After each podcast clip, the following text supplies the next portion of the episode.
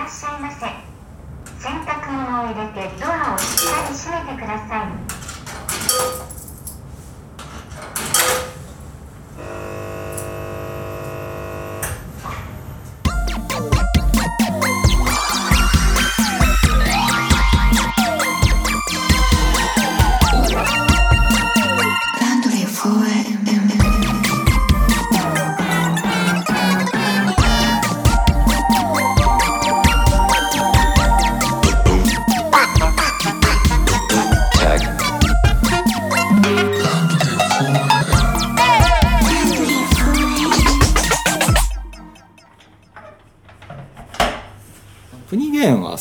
てるとさ、まあ、今デンマークっていう ものに興味持ったりも含めて、うん。うんその普通に、えーっとそれこそレコメンドされて選んでるだけの人生だと選ばないようなうん。自分の好きっていうものをすごくこう拡張させてる人に感じるのね。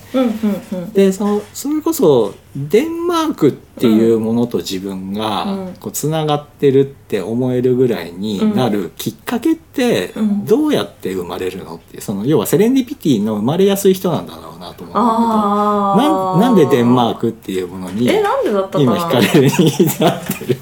なんでだったかな、でだったかな？あまあでも最初はドラマでしたね。デンマークはボルゲンっていうコペン放題だとコペンハーゲンはい。っていうドラマがあって、でそれはあの友達にうん。すごい面白いよって、友達のレコメンド友達のレコメンドでしたね、でそしたら友達が思いもよらん方向に私がハマっていくって そんな感じだと思うんですよね、はいはいはいそのはいた多分皆さんと同じように友達とか知人のレコメンドでハマるんだけど多分ハマり方がちょっとうん。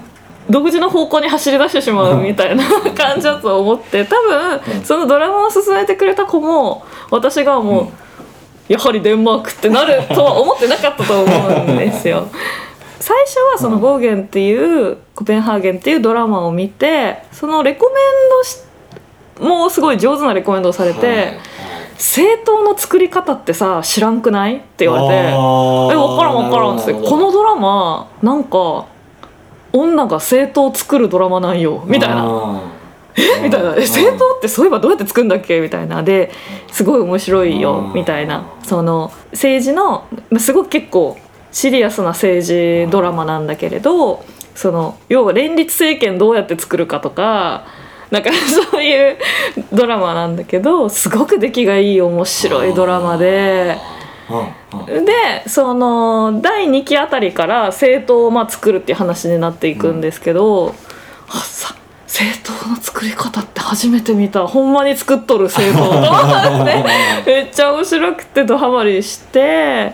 そっからデンマークってすごいクオリティ高くない？ってなってそういえばこの前見たこの映画もうギルティか「うん。ギルティ」って映画もデンマーク映画だったなとか、そのデンマークのドラマとか映画を見始めたらやっぱすごく独特の雰囲気なんですよね。で、うん。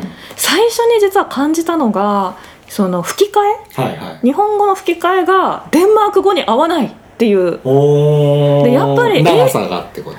じゃなくてその日本の、えっと、吹き替えって基本的にそのテレビ放送が始まってでテレビ放送の番組っていうのが全部はあの日本の制作会社で作ることができなかったので、うん。海外からドラマやバラエティを輸入してアメリカのそういうトレンディードラマを流してるんだけどみんな英語わからないし昔フィルムの時代ですから字幕を入れる方が大変なので、食べれない役者さんたちがバイトとして吹き替えを始めたっていうところから始まってるので。あまあ、そもそもそれが声優の始まりだね。それが声優の始まりで、なので基本的にベースにあるのがアメリカの映画。うん。はいなんですよ。だからその演技の多分方向性がそのアメリカのハリウッドメソッドに、はい。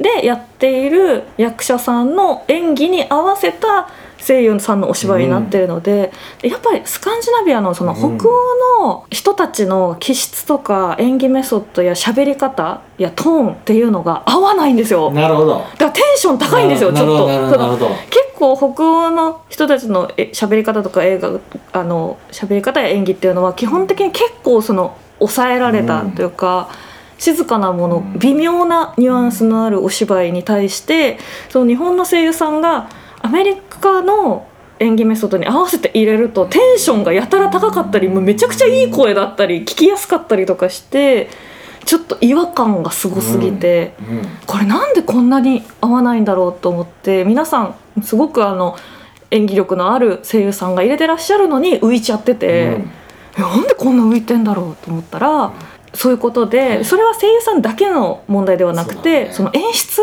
うん。演出家の人たちがやっぱりアメリカのものでその演出方法を磨いてしまっているしその録音やミックスっていうところも全部そのアメリカのメソッドだからだと思うんですよね。だから結構そのヨーロッパものフランスのものとかももう下手するとイギリスのものでもうちょっとなんか吹き替えの演出きついなっていうなんかことがあってすごく吹き替えが好きなんですけどそのデンマークのものだけはちょっと合わないぞ合わないと思ってもうちょっと吹き替え頑張ってくれよみたいなその ちゃんと北欧のその人たちのメソッドに合わせるような何か演出方法を考えないとなんかそのアメリカのドラマと同じテンションで演出してしまうとちょっとこの雰囲気が出ないっていうのを発見したんですよね。あのハマるきっかけの一番重要なのって問いが自分で立つっていうことがあるんだけどまさにそこがデンマーク映画っていうこと,、うんところから入ってデンマーク映画に対しての問いが立ったんです、そうなんですよ。そしたら当然問いが立つってことは自分ごとになるから、うんそこからこう自分ごととしてすごい興味を持って見るようになってでいつの日か、うん。そのデンマーク全体に広がってって旅行するぐらいのところまで行ってるって。そうなんですよね。あとすごい気づくとそのデンマークのことを今まで意識してなかったのにいろんな好きなものがデンマーク製だったりしたんですよわね。これもデンマーク。あれもデンマーク。もう私はこの時からデンマークだったじゃんみたいな。な なデンマークだったってなんだよって感じなんですけど。だから個別のコンテンツとかものとして認識してたものが実は文化っていうものの背景によってそのワールドができてたっていうことに気づいたら、まあそれは当然デンマークデンマーク文化みたいなところまで全部自分がこう好きうん。っていうのとイコールになるよねっていそうなんですよね。でそれがきっかけでやっぱちょっとやっぱ問いを立てちゃうんだとはい。はい。思うんですよね、反射的に。あだからレコメンドした子も問いを立てて問いでプニデンに進めたからプニデンには突っ張りしたっていうのもあって。であとちょっとそこでうん。結構重要なのが今どうしてもよく僕が喋ってる共感ベースで共感を呼ぶことに特化してあらゆるコンテンツが作られすぎてるから人も何かのコンテンツを受容する時に共感できるかどうかっていうので取り入れてしまう癖がすごくついてしまってるからうん共感できないものと認識したものは私と関係ないものっていう判断の見切りが相当早くなってるんじゃないかなって思ってるんだよね。だから前もレコメンドいらないよねって話した回の時って感動してる様を見せてっていう言い方してたんだけどそこはあの僕のその共感がうん。通じない世界の話をして答え出したつもりだったんだけどうん。今さらにもう一個進んで人にレコメンドする時にうん。問いかけから始めるようなレコメンドがあれば自分を越境したところに触れていける。どう思う？とか。これし知らなかったよね とか。であるあるでつながるんじゃなくって、あそうなんです。あるあるでつながるんじゃなくて、うんえあなたはどう思う、これ？ってそうとか。政党の作り方知らなくない？知ってたとか言って知らなかった。ったつった。らデンマークとかその役者の演技とうんかそこでえ描かれてるハッピーエンドに共感するとかじゃなくてて。問いから入っていけるって。ねえねえ政党の作り方知ってる？それでドラマ進められるの？みたいなでもなんか結構重要な気がするんだよね。その知らないものに触れるチャンスって実は今プニデンが言ったように問いから始まるようなきっかけ作りをデザインできればうん。なんか飛んでいける気がする。うん確かに、やっぱ問い面白いな。うん。確かに問いから始まると見ちゃう、うん。例えばその仲いい友達とかも私に勧める時これすごい良かったよとかじゃなくて、うん。なんか「えこれさ」みたいな「えちょっと一回見て、見てほしいみたいな。見てちょっと疑問に思ってるところがあるからそれについて議論したいみたいな感じの進め方をする友達とかもやっぱ多くて。だからあのプロモーション施策として、うん。まあ、いわゆるちょっと古い形だと全世界が感動したっていう15秒 CM でで私もそれに乗り遅れたくないとか私も感動したいっていうのが聞いていた時期は確かにあって平成に。で最近その Z 世代のその辺のリサーチしたので一個記事見たんだけどなんか僕その人がリサーチした対象の Z 世代の子からのヒアリングで多かったのが、うん。感動とか疲れるからうん。したくないと、うん。だから変に心を動かさないでくれ、コンテンツに、っていう意見が出て、私も見ましたそれ。ね。そう。でそれってうん。共感とはちょっと違うんだけども、うん。やっぱその共感とかエモーションみたいなものから入っていくマーケティング自体が、なんか実はあの通用しないシチュエーション出てきたのかなと思ってて。本当そう思いますね、うん、でかつレコメンドの分時代っていうのが重なるとなんかいよいよこう送り手がやれる手法ってガラッと変えなきゃいけないんだなって今思っていてうんだからこそ今みたくその問いを立てるキュレーション能力っていうのがなんか新しいことをやってる人が人々にうんおすすめしたりこっち側に来てほしいと思う時ってやっぱこう問いから始めるのってすごく重要な気がしてきた。問いから始めて、多分来てくれる人って、うん。多分こっち側の人間なんだなっていう気がちょっとしました、なんか前あのつそうこれもツイッターで見たものなんですけど、あのゴールデンカムイはい、が好きな子が、うんあそう実写化になるって言ってわーってなって、ゴールデンカムイうわーみたいなのをツイッターに書いてたら、そのママ友？うん。いわゆるママ友から「えまるちゃんがすごいゴールデンカムイゴールデンカムイって言うからなんかアプリで無料で一話見れたから読んじゃった。すごい面白いね。ねえこれって金塊見つかるの？教えてね」って来たらしくてマジもう別の世界の人間すぎてもうビビり散らかしたみたいな話してて「え？みたいな。なんか「すげえ!」みたいな。だからファスト映画にも通じるよねそうなんですよ。答えをよもうシンプルに教えてそうそうそうそうでも実はそういう人って今まで見えなかっただけで、うん。すごくいるんだなむっちゃいると思うで思って、なんかうまく距離を取って暮らしていこうねっていう気持ちに結構なって では私は山にこもりますみたいな気持ちにこうなってしまうんですけどどんどん。そうだからなんかそれっておそらくこう流行りものに乗りたいという気分と、うんうん。あのマーケティング視点だと一緒だなと僕は思ってて、うんうんうん要は、えー、と今はタピオカ流行りました、うんうん次は唐揚げです。りんご飴ですっていうものって、うんうんうん。うんどこに行けばそれ手に入るのだったり、そのいやもう「How to」を一番あの自分がそこで損しないための情報をくれっていうものがうん。モチベーションの人って、うん。まあ確かにいると。でそこに特化したものっていうのも進化しているから、まあ、そこに応えるものっていうのはあると、ただ一方でさっきの言ったようにその感動したくないって言ってる人もいると、で一方クイズクイズ番組みたいなのがずっと残ってるのって、うん。あれってもうひたすら問いを、もう要は自分の資質とか関係なくひたすら問いを与えることによってもう条件反射的に答えを あの自分では想像しちゃうから1時間見ちゃうみたいなものもある。ありますよね。クイズ番組って本当ムキになっちゃいますよね。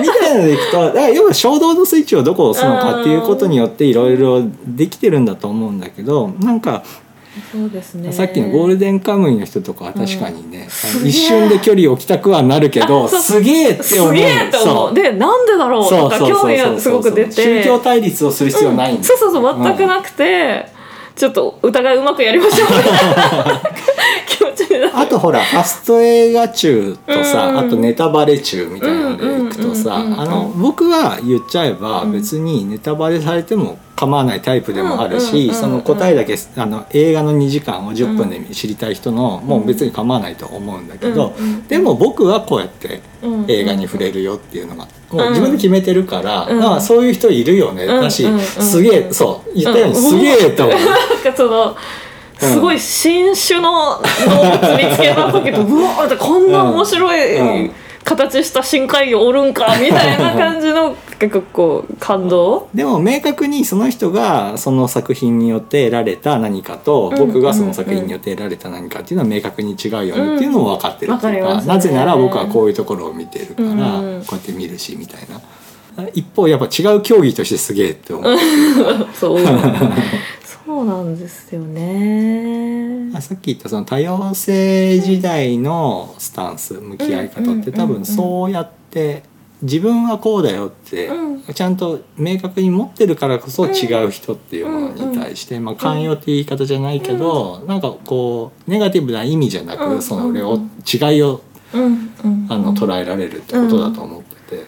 本当ね、やっぱちょっと人間が近いところにいすぎるとろくなこと起きないからなーって。そうだね。本当に。だからその密じゃなくて素の状態にこうね。なんとなくこう情報空間やじうんリアル空間もすべきだろうし、うん。その上で、うん。さっきのそのなんか雑をうん許容できるような、うん。あの豊かさだよね。うん。豊かな雑の空間になっていてそ,、ね。のかつその中で自分のパーソナルスペースっていうものが明確であるっていう、うんそうですね。なるといいな、でもねなんかねそのセレンディピティ起きやすい、うんうんまあ多分プニデンって資質ももともとそうなんだと思うんだよね。うんかもしれないね。知らないものに対して飛び込んだり興味を持つっていうアンテナ立ちやすい人であると思うんだけども、なんか俺はやっぱこう転校を繰り返したこともあっうんて基本的には自分とち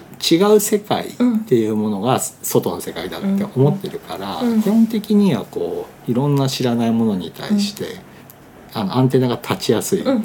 のでこうやって職業もしょっちゅう変えるし、うん。何か成功すると違うとこ行っちゃうし、うん。みたいなことを繰り返すたちなのうん。で、うん。基本はそっちの資質だと思うん。だけど、今僕も仕事をしてるとすごく感じるのがやっぱり一つの会社一つの文化の中で凝縮してなんかやってる人に対して新しいことをプレゼンテーションする時にやっぱすごく苦労するのはそこで。うんうんうん関係ないものっていうところからこっちを見られてしまうし、うんこっちの情報を全く関係ないものとしてどううんうん関係あるんだよっていうところに持っていくのってやっぱ向こう側にもどこか新しいものや知らないものに対してポジティブなうん。アンテナを向けてくれないとやっぱずーっと時間がかかる。うん。ほんそうですね、こうそれ結局やっぱり人のアテンションを引くうん。にはどうしたらいいかってことになると思うんですけど、その私とか多分メイチさんとかは勝手にそれが起こるので こう外の人から見ると「えなんで?」みたいな感じになるタイプと思う 逆に。そうだね。タイプとしてね、そうタイプとして、でそういうタイプはもうほっといても、うん。そういうものが興味関心が立ち上がって、はいこうめちゃめちゃ関係ある私にっていう、うん。やっぱ一気に当事者にこう突っ込んでいく、世界に頭を突っ込んでしまうっていうは性質だと思うんですけど、なんかそうじゃない人、うん。あまりその興味関心を広げたいと思っていないうんっていう人人のアテンションを引くのは、まあむ普通に難しくて。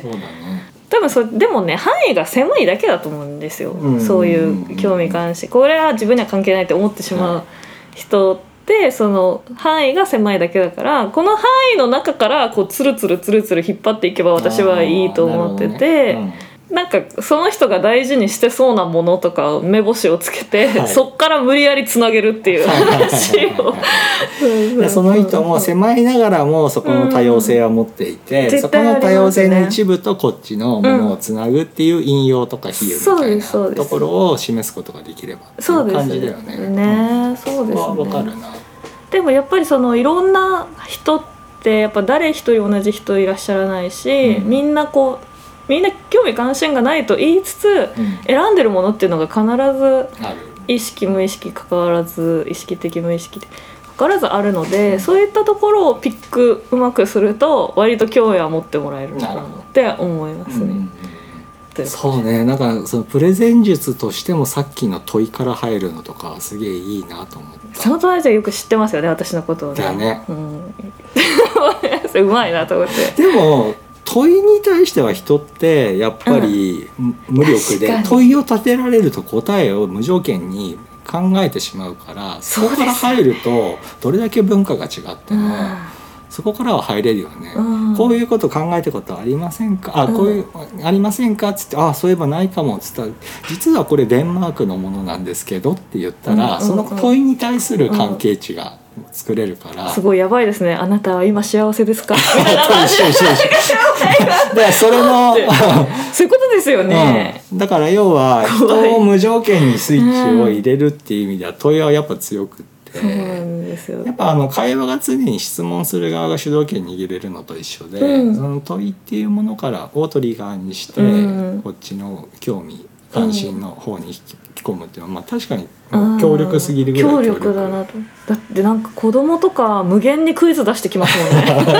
えまだやんの？みたいな。答えも持ってないのに。まだ100万100万問いぐらいもうやったけどみたいな。プレゼンちゃん。クイズはいじゃあこれなんだって なんだろうなーみたいな。わかる。なんかやっぱ好きなんですよね、はい。きっとね、はい。人間って無条件に。ろうね。そうだ確かに、うん。そうだわ。クイズ番組もね、うん。不滅ですもんね。不滅。うんうんうん。まあなんかこう問いでつながってるところっていうのは、まあ必ずしも悪いことじゃないなっていうのを感じるっていうか、うん前に話したその感情のコントロールの時も、うん。こう自分がわって怒っちゃった時にその怒りを鎮める最も簡単なしかも時間のかからないうん。スピーディーにその怒りを収める方法は「なぜはいなんで怒ってるんですか?」って自分に聞く。で「えなえっと」みたいな。感じでやり始めると 気づいたら怒りが爆発っていうのが収まってるっていうからそうなんか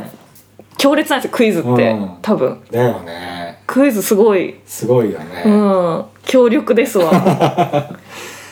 そうだね。だからあのーまあ音声番組でいう鉄板のコーナーって人生相談なんだけど、はいはい。人生相談もある意味、うん。こうあるそのぶあーパーソナリティに対してリスナーから問いを投げてる、うん相談っていう言い方はしてるんだけど、うん実はあれって問いで、うん、その問いにどう答えるのかっていう,、こう強制的な大喜利あれ大喜利ですよね。うん私も大喜利だなと思って。あれってさ共感じゃ賄えないんだよね。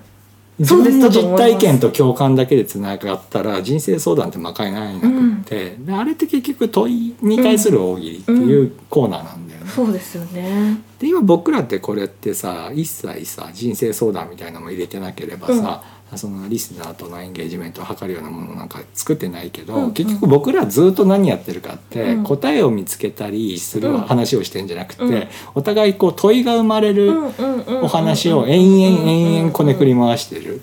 問いを立て続ける。ずっと問いを立て続けて答えを出さないっていうのをずっとやってるじゃないですか、うん。だからやっぱこれってすごく気持ちいいはずだし、うん。あとそれこそプニデンと俺が全くあのなんだろう関わりのない、うん。あの人だった2人がうん。このポッドキャストでうん。問いを立てるためにひたすら 話してるだけでも なんかずっと話す話題があるっていう。尽きないですよね、うん。問いは。うんうん。でやっぱりその人間が知ってるものよりも知らないものの方が果てしなく多いから、で分かってるって思ってることもね、うん。全然分かってなかったりするから、そうだね。それがすごく面白いですようん。ね。だからさっきその雑誌の復権って話してたけどさ、結局うんと雑誌じゃなくって今売れてるものって、うん要は「How to」の新書、うんビジネス書みたいな。それってもう「How to」答えうん。みたいな、うん。それこそこう、最短距離ってことですよみたいなね。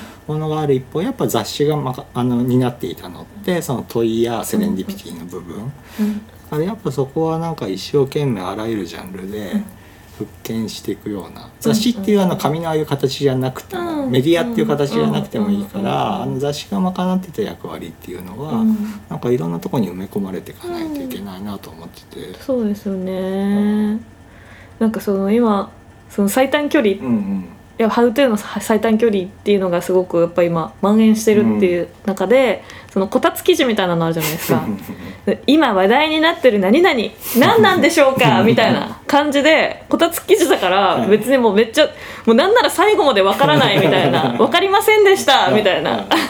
そのどうですか？皆さんは何々について分かりましたか？みたいな。ではまたみたいな感じで終わってていや何にも分からって分かってないんだけど私みたいな感じそれさっきのが問いの悪用だよねそうクイズの悪そうクイズだ「ハウトゥとか言ってやってるのに何にも教えてくれないみたいなのあれなんか逆に高度な情報戦なのかって思って面で白もいですよね。彼らがどこまで意識してるかわかんないけど、やっぱその問いがも、最も見出しとして有効ってことは分かってるから、うん。やっぱそのまずクイズを出してっていう、うん、でなんかすごい結構それミーム化一瞬したじゃないですか。なんかもうすごいいいなと面白いなと思ったんですけどそのミームがいいなと思った。ん。です。だからやっぱそういうさ、それこそそういう情報ってさ騙されたって思ってさ怒る人もいればさ、うんうんうん今のプニデンみたくさ、うん。こう分かってて引っかかりに行って、うんうんうん。分かっててやっぱりねっつっていや ウケるみたいな。ウケるみたいな。そこもやっぱすごく大事よね、うんうんうん。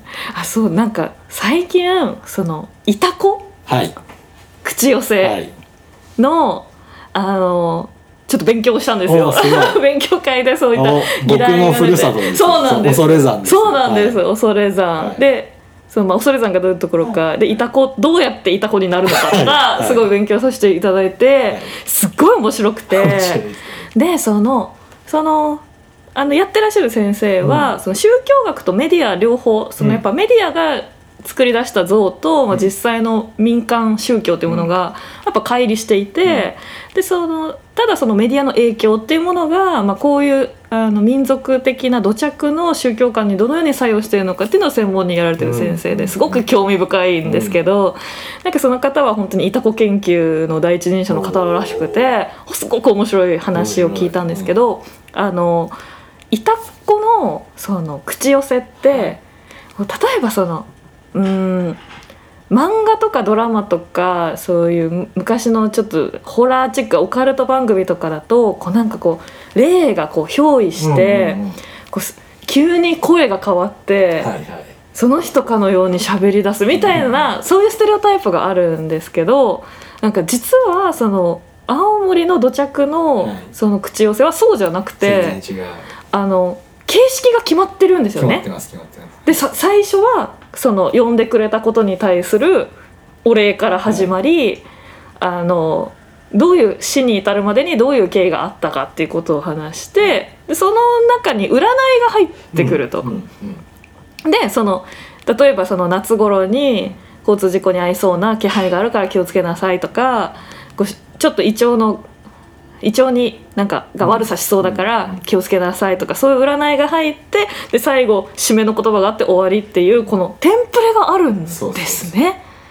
ですごいと思って ででこれがあの一連のものであって、でその青森のそのその地域の人たちはもうむしろその死者に会うというよりはこの占いの部分を結構重視する傾向にあって、でみんなやっぱそれを聞きにうんご先祖様に占っていただくためにそのいたこさんのとこに口寄せをお願いしに行くっていうのが、うん。まあ、普通なんだけれどそのメディアでうん。そのいたこの口寄せってものがこう全国にわーって広まってしまったことによって結構ご遺族の方がいらっしゃって自分が思ってたのと違うっていうめっちゃ津軽弁だったりとかするしなんかそうね。ジョン・レノンを呼んでも津軽弁だから あのオラマリリン・モンロー出すみたいな感じになっちゃうみたいな のがあるのでこう偽物だって怒り出しちゃうはい。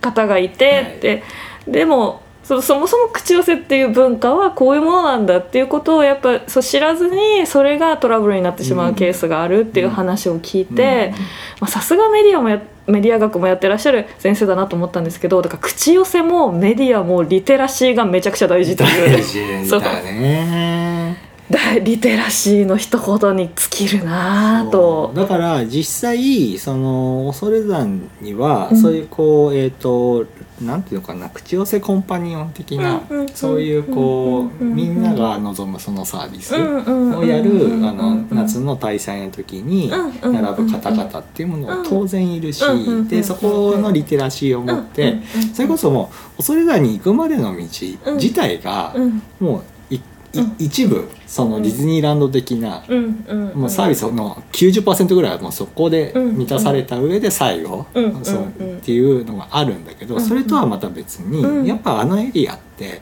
いわゆるこう霊能力者と言われるような、うんうんうん。おそらくさっきのクレームを言った方々のニーズに応えるような人っていうのも実はいて。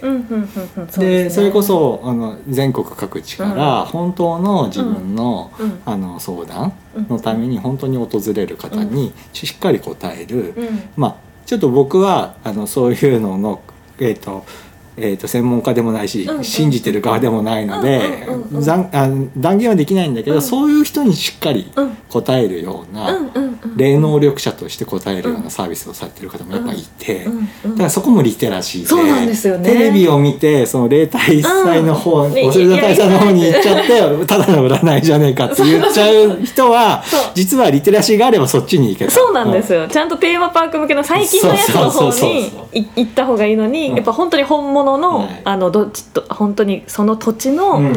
あのいたこさん。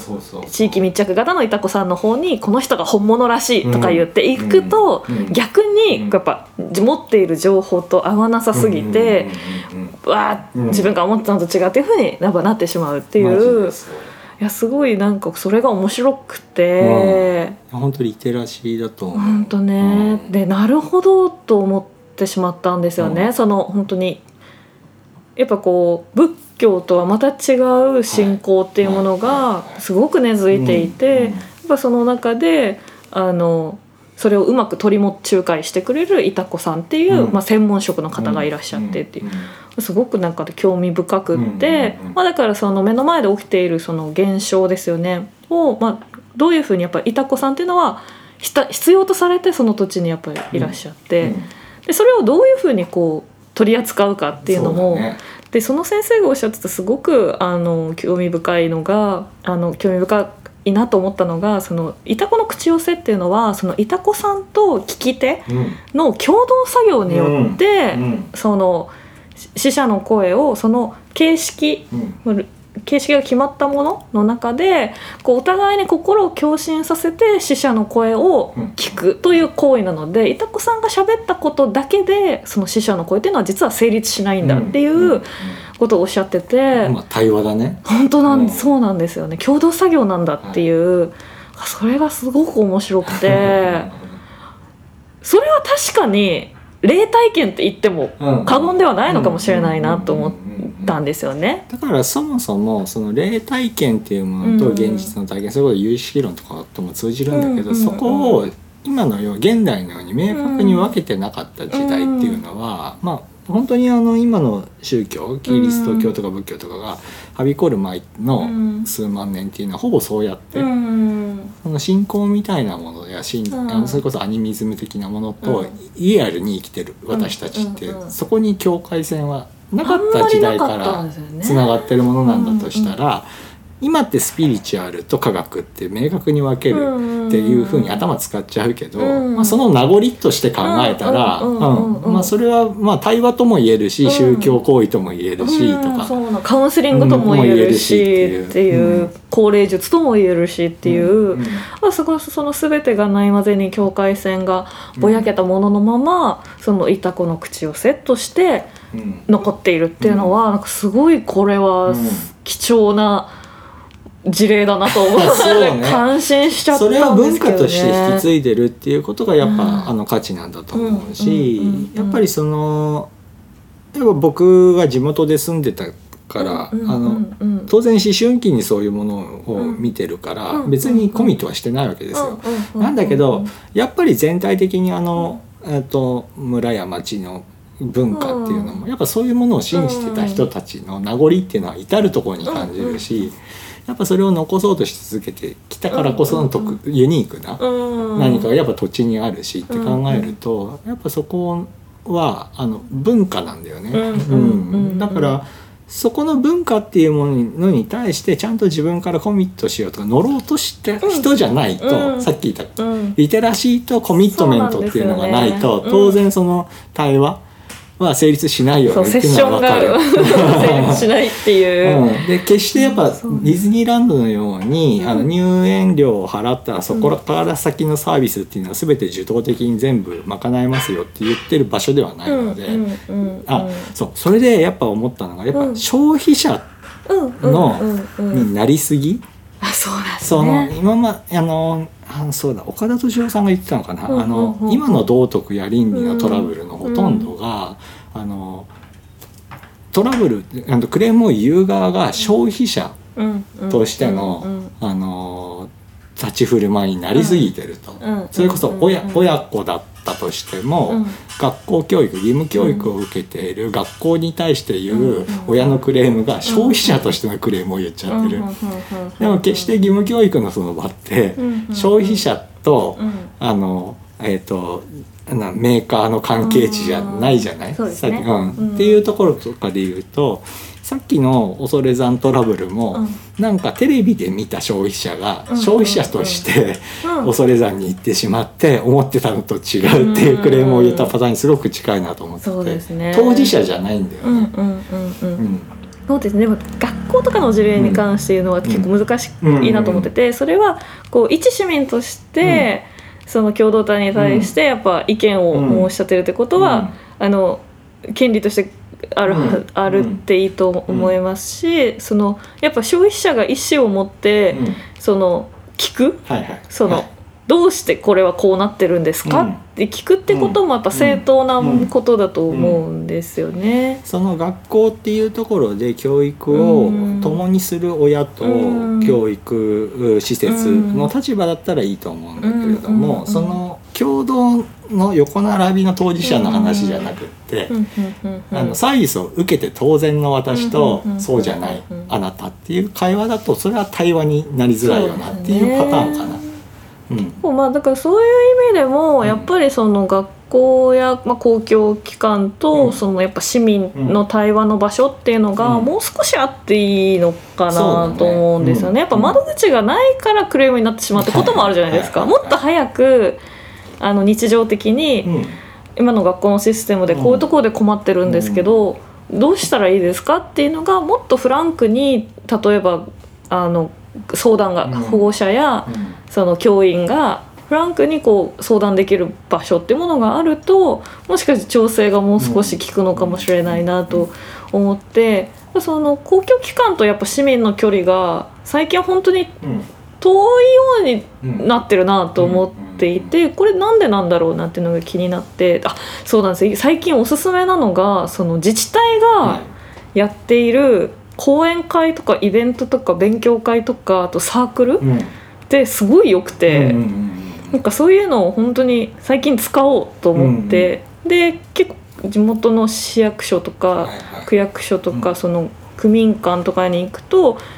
まあ結構あるんですよその区報とかあ,、とボランティアの募集とか、そういう資料がたくさんあって、なんかきっかけになったのがその前友達がすごく困ってしまった自分が生活するのにすごく困ってしまったことがあって、一緒にその行政でどうにかしてくれる窓口がないかっていうのを一緒に探したことがあって、やっぱ結構あるあるあるある。ですよねすごくある、うん。だからそういうことがきっかけであなんかでもでもほんあんまりアクセスポイント今までマジでなかったなと思 思いってつかないっていうところがスタートだったりもするし、あと一方でやっぱその自治体ごとにそのえっ、とえっと、さっきは、えっと、うん。消費者との関係じゃないっていう言い方したんだけど、逆の立場でいくと、うんああいう公共施設の人たちが、えっとうん、と市民うんに対するサービスをする側だうん。とした場合の、うん。その余裕がないっていうのも事実で、うん要は無駄な事務処理だったり、うん。無駄な、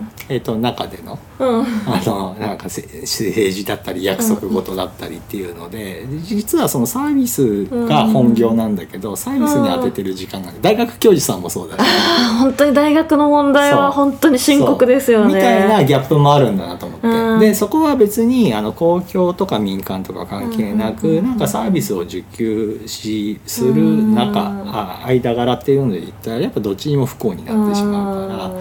当然市民は権利としてうん。公共のサービスを受ける権利があるから、うん。そのサービスを受けに行くっていう積極性が必要だし、たただしそのえっ、とあの権利だからといって、うん。そのむやみやたらと、うん。あのクレーマーになるようなうん。マナーっていうのはない方がいい。でうん。一方うん。あのあのけ提供する側のあの公共施設っていうのは、そのサービスっていうものをいかに良くするのかっていうことで人がよりい動いた方がいいしっていう。だからそこのギャップはすごく感じるそうですよね、だからすごくその自分が住んでる自治体のことをもうちょっと知ろうって本当になんか思って、まあ、そのやっぱり調べて知るこうん。とっていうのがうん。すごく大事だってことをなんか日々感じてるからすぐ問いとか立てちゃうし、あだしあの選挙とかを考えると、うんやっぱ国政選挙よりもあやっぱ区や都や、まあ、県の選挙の方がやっぱより大事だしねあと自分が住むエリアを決める時とかも、うん。やっぱそういうあのサービス公共サービスの質でうん。探すのとかも当然本当ありだし、よね。うん、だからそこがあの自分が当事者であるかどうかうんうんの、うんうん。うん差によってリテラシーも変わるっていうか。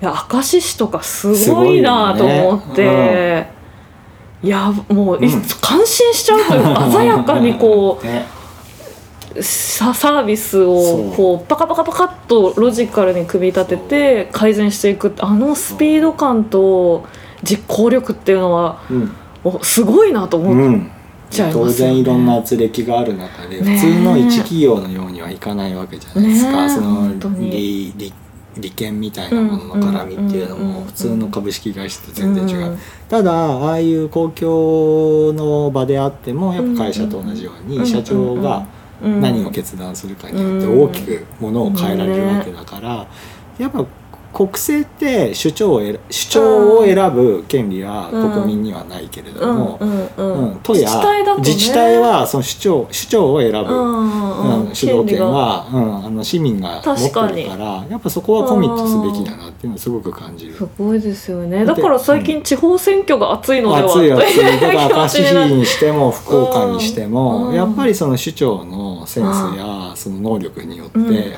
かなり本当に市民生活変わるぐらいのことをやれてるんで。